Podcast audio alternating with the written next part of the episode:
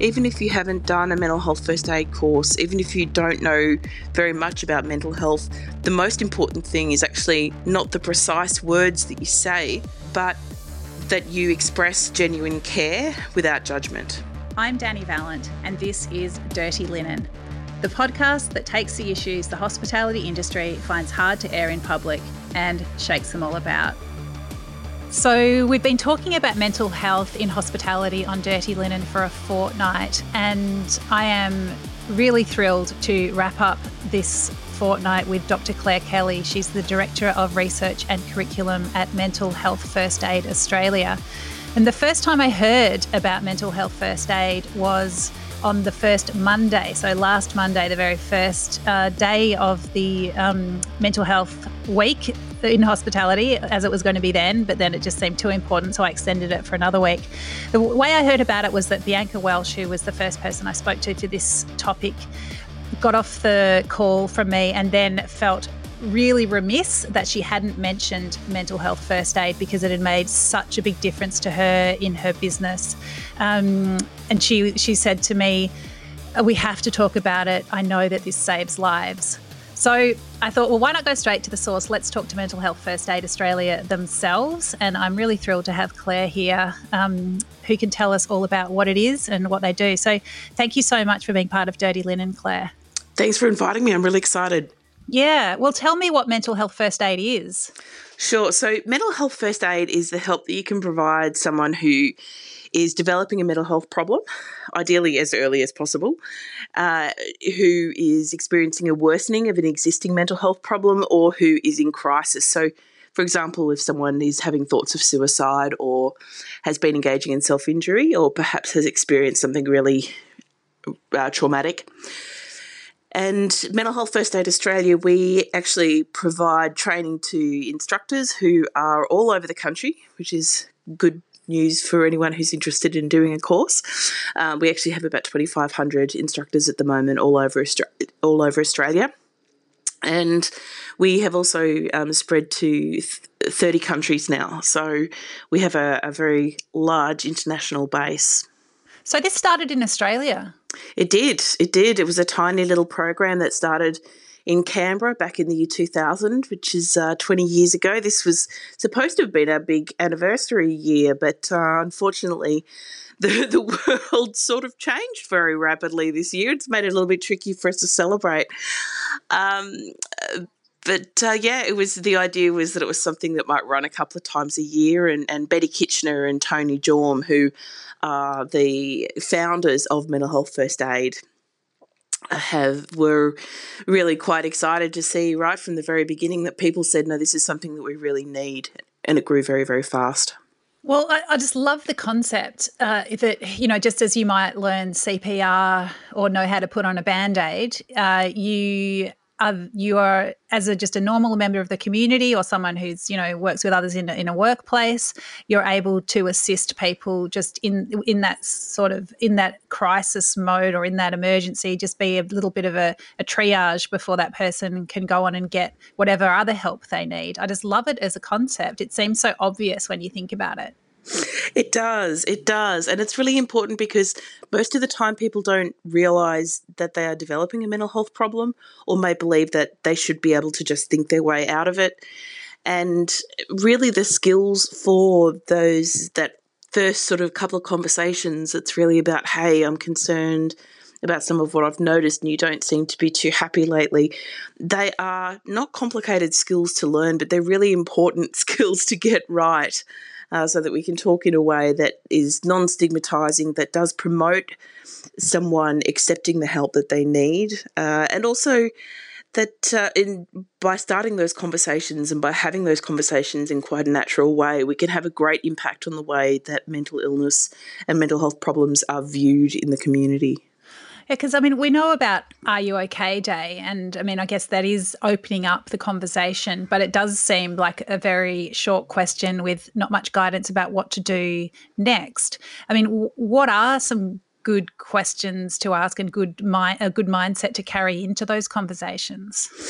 Yes, well, actually, I think it's it's a really good comparison actually because I think Are You OK Day is a really wonderful concept But over the last few years, we really have had more and more people saying, well, if you're going to ask that question, it's definitely important that you are going to be able to deal with the answer and that you're feeling prepared to actually continue the conversation. Because of course the fear is if you say are you okay? and the person says no I'm not and what do we say next? So first of all it's really important that before you approach somebody who you have concerns about that you actually take a moment for yourself to think am I in the right frame of mind right now if someone says no I'm not okay am I going to say well pull yourself together because that's not going to be very helpful? Um, or am I in a position to say, hey, look, I'd really like to talk to you about this. Do you have some time now? Can we talk about it? Um, or perhaps, you know, is there a time that we could get together later on? Um, but as but as soon as possible because it's once you have offered someone help, it's really important that they know and see that they are going to get the help that they've that you've offered them. I feel also that so many times you'd ask someone, you know, how they're doing, are you okay? And they'd say, yeah, I'm fine. But you might just really know that they're not. And I suppose, is it, is, are you able to teach skills about how to sort of read through some of those answers where people, you can tell that someone needs help? Yes. And as you say, you know, people might not be aware themselves. Like, yeah, what can you do when that happens? Yeah, I've actually got a, a trick that I like to teach around uh, when somebody has said that they're fine or there's nothing wrong. And that is that at the next step, you say, I, I guess I'm concerned that I've noticed lately that you don't seem too happy, that you haven't been as engaged, that you're not as talkative. And the person might still still say, no, I'm fine, or it's none of your business. And then we can actually start to to mention some really specific things that we've noticed. So, for example, you know, we usually all sit down for a cup of coffee after the lunchtime shift before the dinner shift and lately i just i feel like i don't see you stick around as often. Um, and things that really indicate that there has been a withdrawal or there is a shift in mood uh, might even be i mean one of the things about hospitality of course is that you're frequently around things that can be quite dangerous. So if somebody is not themselves and they are operating cooking equipment or if they're eh, carrying hot liquids, things like that, there is the risk of, of something going wrong. So, being a little bit more specific and then saying, look, it's okay if you don't want to talk, but perhaps would you give it a little bit of thought and maybe come back to me another time? Or would you think about somebody else that you might feel more willing to talk to? So it doesn't have to be about you. It might be that you're not the right person to talk to them. It might be that uh, maybe there's a power relationship there. If you're the boss it's going to be really hard. If there's been a complicated relationship it might be really hard. But it might be that uh, by just opening that conversation up for the first time, you've paved the way for them to make um, another kind of contact. That is such a good point because I feel some people would often, it might be someone that you don't have much to do with or that you don't get on with or yeah as you say there might be some history but that you can still feel empowered to be a, a, helping hand for that person even if you're not the direct conduit of that assistance yeah that's right uh, you speak very comfortably about the hospitality world, Claire. So tell me why that is. Oh, I had years of hospitality when I was um, back in university. I worked in some extremely busy cafes and uh, and uh, worked in a lovely Irish pub for the last uh, several years of my hospitality career before I uh, finished up my PhD and, and started working full time in this mental health space. And it certainly I didn't realize at the time, perhaps without having the mental health background that I have now. But there are some risk factors that are really specific to the hospitality world, but there are also some really great opportunities for, for colleagues to be supportive of each other as well. Oh, well, let's dig into those a little bit. So, first of all, what do you see as the particular risks in hospitality?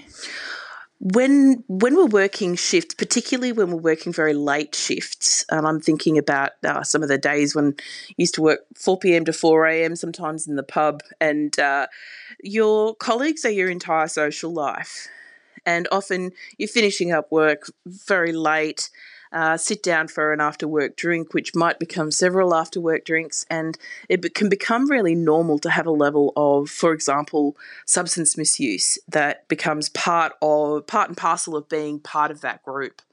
Um, and there's no one judging you because everyone's doing the same thing. So it's very easy for that to feel extremely normal. Um, at the same time as that, we've got uh, people you, you might not see as much sunlight during the day, particularly in the winter. And sunlight is actually really important for good mental health. Getting up first thing in the morning and actually going outside to see the sun is a really good way of waking up parts of the brain that can otherwise be a little bit sluggish in the morning it can actually be a help for people who experience more depression in the winter. Um, and as well as that, it's a highly casualised workforce, which can often have some serious uh, job insecurity, I guess, and and a lot of people are feeling that right now with a major shift from staffed restaurants to a lot of takeaway food and obviously smaller workforces. And there's often not the same level of protection, so there can be a real sense that the, that life is a little bit uh, uh, fragile, I guess, that almost anything could happen any second. Not quite the same sense of security as there can be in some sorts of settings. That's yeah, definitely. I mean, it's everything at the moment is very destabilized and people don't have some people so many people even if they're casual they might have a large part of their identity and their social life as you say wrapped up in their workplace. And even if you know maybe they're still work with the same workplace but the social setting is obviously completely different. So you don't get the same supports out of that. Even if at the same time perhaps you don't get the same um, after work drinks and all those things that may in turn be a little bit problematic. But yeah it's just all shaken up basically. Absolutely. It's still your social life. It's still your social life. And for some people, uh, it might be making it uh, really difficult to uh, access any of the supports that they're usually used to. And certainly us down here in Victoria, we're really looking at the long haul at the moment. Yeah, so tell me what some of the opportunities are in the hospitality space. Well, I think in a funny way, some of them are the same ones. I think that uh, I mean, I can't remember a time when I was as close to a group of people as I was with some of my hospitality friends. You know, we were really there. We had a an unusual life compared to everybody else, especially those of us who, you know, were also at university and probably not as immersed in that that setting as we were in our hospitality setting in the bar or the or the cafe, where you know, I think that we knew each other really well. We saw each other through a lot of different things. We were very open with each other, probably because of the the sort of frenetic nature of that sort of work. And I think that once you get to a point where you feel that you're able to talk to somebody about what's going on in their life, you've really got a great opportunity there that is perhaps enabled by the fact that the setting can be a lot less formal than a work, white collar workplace, for example, or um, or a, a, a labour sort of setting. Um, so yeah, so actually embracing that close friendship, I think, is a really good start. What are some ways that people could get the good things about it with the, you know the friendship uh, and that closeness and you know going through thick and thin together, but not have some of those more uh, damaging habits, maybe you know whether it's drinking every night to excess or those those kinds of things. Yeah, I think it's actually it's really important to actually even just start with that conversation, just sort of say, hey, you know, if we if other people in our lives knew how much we were drinking, how would we feel about that? For example.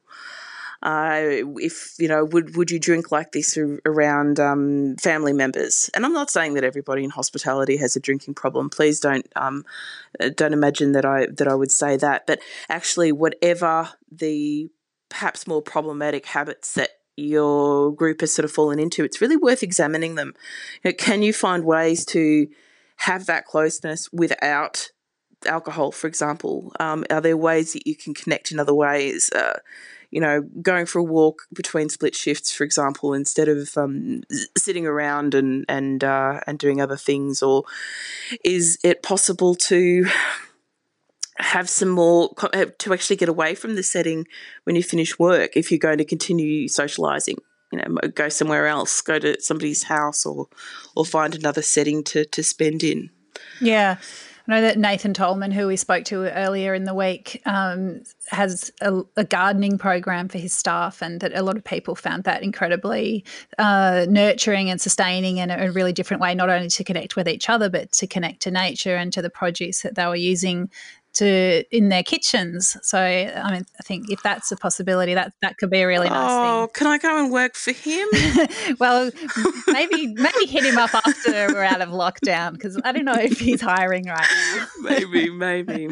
But yeah, uh, I think it's interesting. Something like something like gardening actually in addition to i mean the obvious connection that you've got there with the with the food industry is that anything that we do that gives us a sense of connectedness a sense of achievement a sense of being able to do something that perhaps I thought was a little bit too difficult or a bit too boring or a bit too, you know, out of my reach, whatever it might be, actually is good for our mental health it doesn't matter what it is. I mean, it's it's uh, it's about something that you can enjoy and engage with, and particularly if you can do that with a social setting, it can be it can be really really helpful. So I, I love that he's doing that.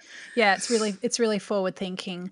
Um, so one of the things that people often feel bad about when someone around them is having a, a, mental health crisis is you know that is that powerlessness that you feel or that thought you know what what could I do? Like what more could I have done to head this off? Um, can you speak to that? Like w- what are some of the things actions that we can take for the people around us? Well the most important thing is well and truly reaching out.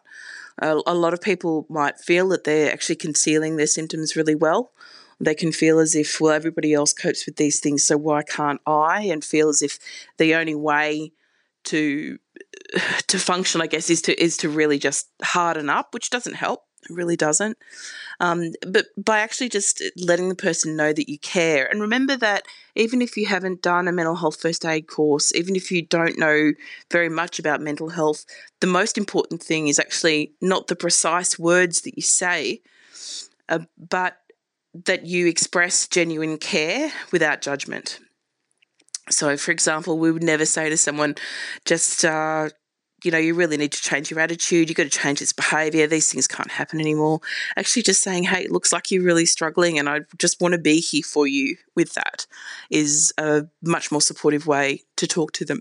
Starting the conversation is a really important thing, but actually having a, a really quite consistent way that you respond to the person is also really important. So if you've been kind and supportive today, but tomorrow you snap, or in two weeks you say, well, nothing seems to have changed, so I don't know why I bothered, then you can really sort of send them straight back into that shell. So being really consistent about saying, you know, you, you can talk to me again if you need to. You know, not saying talk to me anytime if you don't want to be woken up at three o'clock in the morning or, or 10 o'clock in the morning. Let's face it, it's hospitality. Um, but but you, you need to be realistic about what you can offer and not take too much on. Be helpful in getting the person engaged with, you know, ideally some professional help, but but being really consistent in the support that you do offer them. Uh, I mean, you could if a person opens up to you and they're really in a crisis and perhaps they even uh, have thoughts of um, self harm or suicide, that could be very scary for somebody to hear and to know what to do next. I mean, I understand that you teach a course in how to deal with this, so I don't want to diminish the you know the depth of what you teach when you undertake the course. But uh, is there, uh, yeah, well, how can people uh, know what to do in such a situation and also look after themselves when they're they're given the weight of some pretty heavy stuff. Yeah look it's a really good question. And you're right we, we do teach a lot of work around suicide uh, around suicide first aid supporting someone when they're having thoughts of suicide. But i can still give you a couple of little really simple things and that is that if somebody's having thoughts of suicide if somebody's talking about suicide you need to take that really seriously. Uh, I think that it's a, a big myth in the community that people who talk about it don't do it. There's this idea that, well, if they were really serious, they'd just do it. Actually, most people who die by suicide have tried to talk to somebody about the way that they're feeling, and it's often uh, a just not understanding what the person is saying when they try to reach out that has uh, that makes people think that they haven't. So, for example, if someone says, like, I just feel like I'm such a burden and I, I wish, I think that everyone would be better off without me, that's that's somebody saying that they really need to talk about just how helpless and hopeless they are feeling.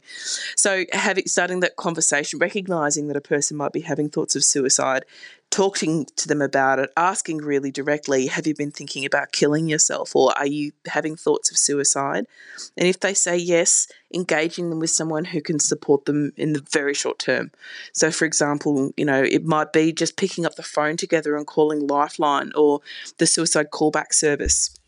There's still such a taboo in our society to speak about suicide. I mean, I feel even like a bit of a chill saying the word. It's just such a scary horrible, life changing event to encounter in any way that there I mean there is this taboo that speaking about it makes it happen.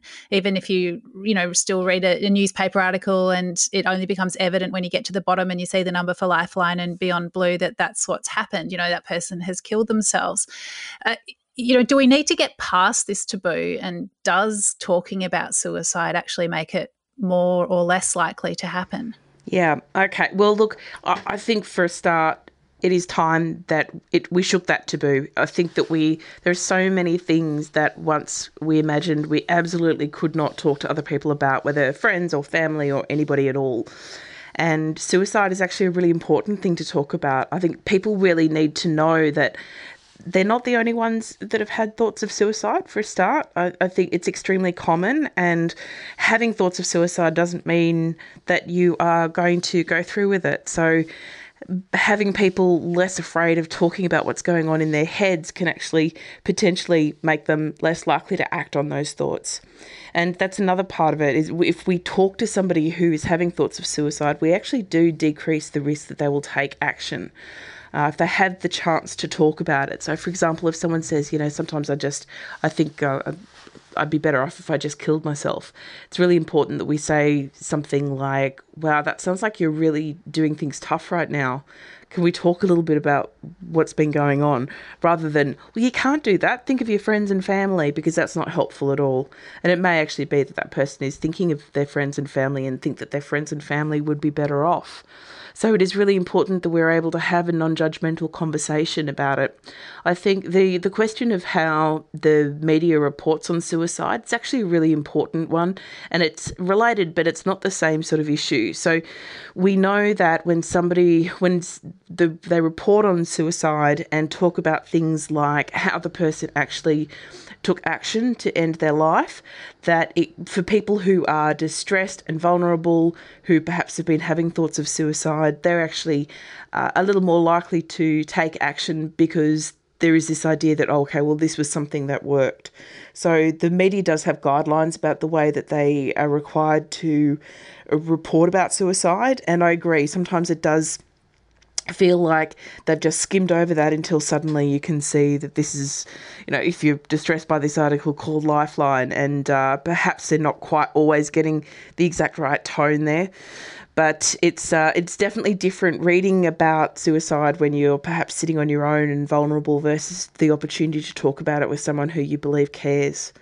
So, yeah, it's time to get rid of that taboo, I think, especially when you realize how relieved somebody can be when you say, hey, you know, you can talk about it with me. The person realizes that they don't actually have to sit with it by themselves.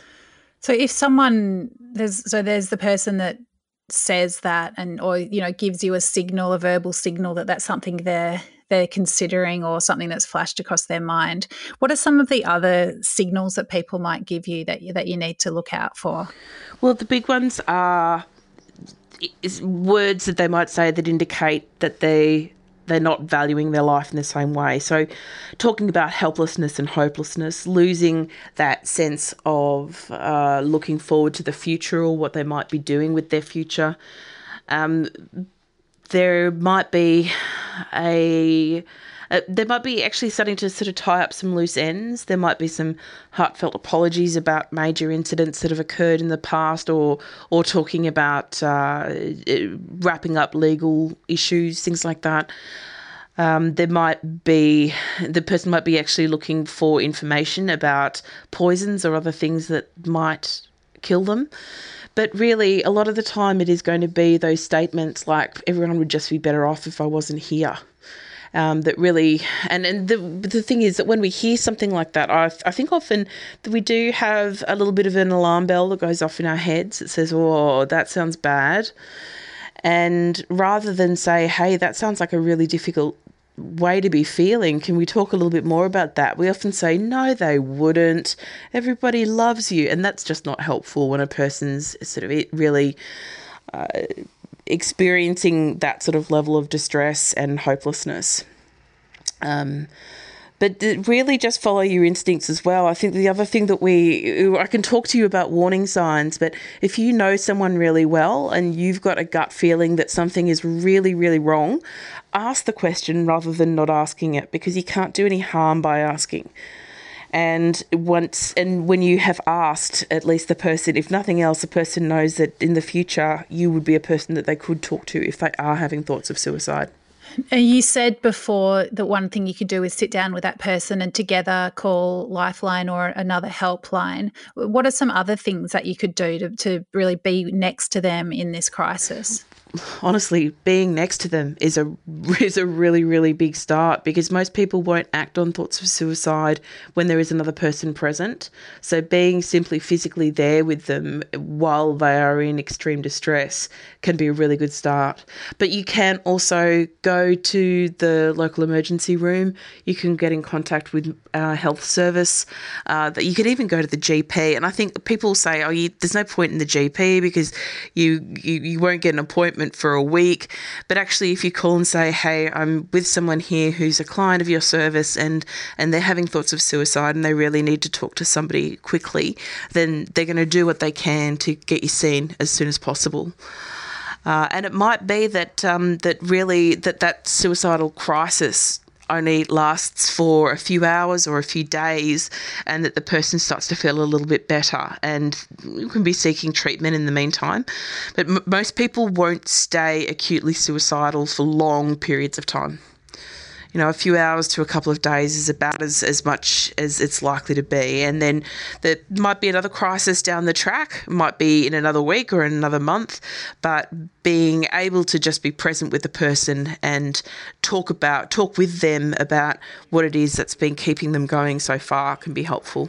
It, it, when you're talking uh, about, you know, the things not to say to someone, uh, this this phrase like you know to cheer someone up comes into my mind. And i guess uh, what do you think about that uh, whole idea of cheering someone up?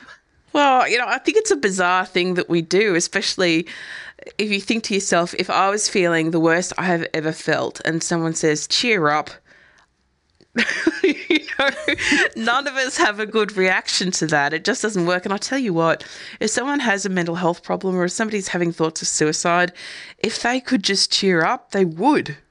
And it's really just not that easy. But actually saying, you know, what are some things that do help you to feel better when you're feeling unhappy, when you're feeling like this? A conversation about actions that can be taken, especially if it's something that they can suggest for themselves that they know has worked in the past is probably going to be a lot more helpful. So, for example, you know, uh, often it might be that, and especially now, I think when so much of what we do has been somewhat limited, uh, if we can think of things that we've done in the past that we can maybe reconnect with, such as taking a long bath, do, spending some time reading, taking advantage of what we can do in terms of exercise, uh, getting out there and, and, getting some fresh air as much as we can, and uh, talking about the things that do give you a sense of achievement and ability and, and uh, and really just sort of get the blood pumping a little bit. All of those can be helpful. Yeah, I love that. And it means you you know we're obviously in very unusual times right now, um, especially here in Melbourne, where our daily lives are very restricted, uh, and especially for hospitality people who are used to being busy and active and connecting with you know many people in a normal day. What are some of the things that people might be feeling, and uh, what what kinds of things could they do about it, and indeed help people around them? I think that the for a start, it's really important to think about what you've actually lost at the moment. Is it just a sense of identity? Is it the social aspect of this kind of work? And actually really think critically about what are some ways that I can bring some of that back. If you can't make it to, if you're not working at all, for example, if you, I know that a lot of places have pivoted to doing a lot of delivery, and I know that that's not possible for all sorts of organisations and companies. But are there ways that you can actually reconnect and spend time with your colleagues you know who's who's uh, a company you actually enjoy that doesn't involve work. Can you make a regular coffee date with them in the you know at, at whatever time you might otherwise have been able to sit down before or after a shift uh, can you find new ways of um, engaging with your kitchen, engaging with food, and with uh, look? I think, as you said, what Nathan's been doing for his staff and his restaurant, I think that's just so wonderful, and it is likely to have an, a, a, an impact on people's moods in all sorts of wonderful ways. Uh, and for some people, I think that um, the the fun of being out in an environment where perhaps there's music playing and there's there's new people to meet. There are things that are going on online. Um, they're not obviously they're not the same, but they are they can still be a lot of fun to engage with. There's uh, a lot of pretty amazing concerts that have been happening online, even just uh, people getting online and, and playing music live on Facebook. Amazing numbers of incredible Australian musicians in particular. I've just been really enjoying my Friday nights actually, but it's really it's it's it's not just a matter of saying we've everything's different. We have to find something else. You really need to think about what is it that you are missing and and finding ways that um, that you might be able to engage with that again. And the same with if you're concerned about someone, what are they missing, and how can you recreate that in a different way? You know, I've been listening to live music, like like old, my old Tom Petty live "Pack Up the Plantation" concert albums, because just like to hear those big choruses from the crowd like yelling back the the lyrics like i just find that very uplifting right now. Just to think about i don't even want to be in a mosh pit but just to think about a mosh pit makes me feel like nostalgic and happy. Because just think you know all that that that nostalgic exchange of bodily fluids and sweat in public i just think there's something you know all those like uh, people i've brushed past at the footy as we like line up for pies. I just think, oh, I love all of you. I just want to rub elbows with you again one day at the MCG. So yeah, I think it is the I think those things that you miss that you just wouldn't think of, like shuffling through a crowd at the MCG. You wouldn't have thought that was one of my favorite things in life, but yeah, I have noticed that that's something I'm missing. Yeah, oh, do you know, mm. I hmm. hadn't even thought about listening to old recordings of live concerts, and now I've just got my entire library of CDs going through my head, and that's going to be my weekend. Awesome. well, I'm glad to give you something to do in ISO. Live concerts through yep. the ages. yes. What's it What's it like for yeah, you yes. in this space? Like you're dealing with um, you're dealing with I guess you're at, sort of at the frontier of human feeling and the things that can go uh, wrong for people in their lives. What's it What's it like for you? Uh, actually, that's not probably not quite accurate. I think because my focus is on research and curriculum development, um, I can support the people that are at that front line. Uh, but I'm not necessarily at that front line beyond the fact that you know, I think that um, we do get a lot of contacts from people saying, you know, help. What, what can I do? What should I be doing for this person? Uh, it's not quite the same as probably some of the community services professionals who are really out there on the front lines um, and need the, all the support that we can give them as well. But it's certainly it's. Uh, we've been looking at how we can make sure that the material that we have available and the, the courses that we run are available to people now uh, because the our concern is that people really want these skills right now. They really want this information and they can't necessarily get it in the way that they usually would have uh, the you know, even long after the pandemic is done, we're going to have people who are experiencing the, the after effects of of uh, food insecurity and job insecurity and financial strife. And we want to do everything that we can to upskill people in the community, whether it's family members or friends or uh, support services that are that are based in the community to actually know how to respond to someone who's developing mental health problems because of what's been going on. Well, I think it's just brilliant what you do, and I would encourage everybody to have a look at the uh, the uh, mental health uh, first aid website at mhfa.com.au and uh, there are links there where you can you can become a trainer but you can also connect to people who are running courses in mental health first aid. And uh, my the way I heard about it from Bianca down in Tasmania, she's found it an incredibly valuable course to have run in her restaurant. Um, Claire, it's been amazing to dip into your expertise today. Uh, I it's um try to push past some of those barriers and the things that we're allowed to talk about and the ways that we're able to help people even as just regular citizens bumbling through our lives. So thank you so much for wrapping up a fortnight of conversations around mental health on dirty linen. It's uh, yeah been real really fantastic to have you on the show. Thanks for having me anytime. This is dirty linen and i'm Dani Valent we air the issues that the hospitality industry finds hard to talk about. We spend a week thrashing around each issue, hearing from different people with unique perspectives. We want to hear from you as well. If you have something that needs to be said about a topic, get in touch so we can include your perspective. Contact us at dirtylinen at deepintheweeds.com.au or hit us up on Insta at Dirty Linen Podcast. We can't wait to hear from you. This is a Deep in the Weeds production.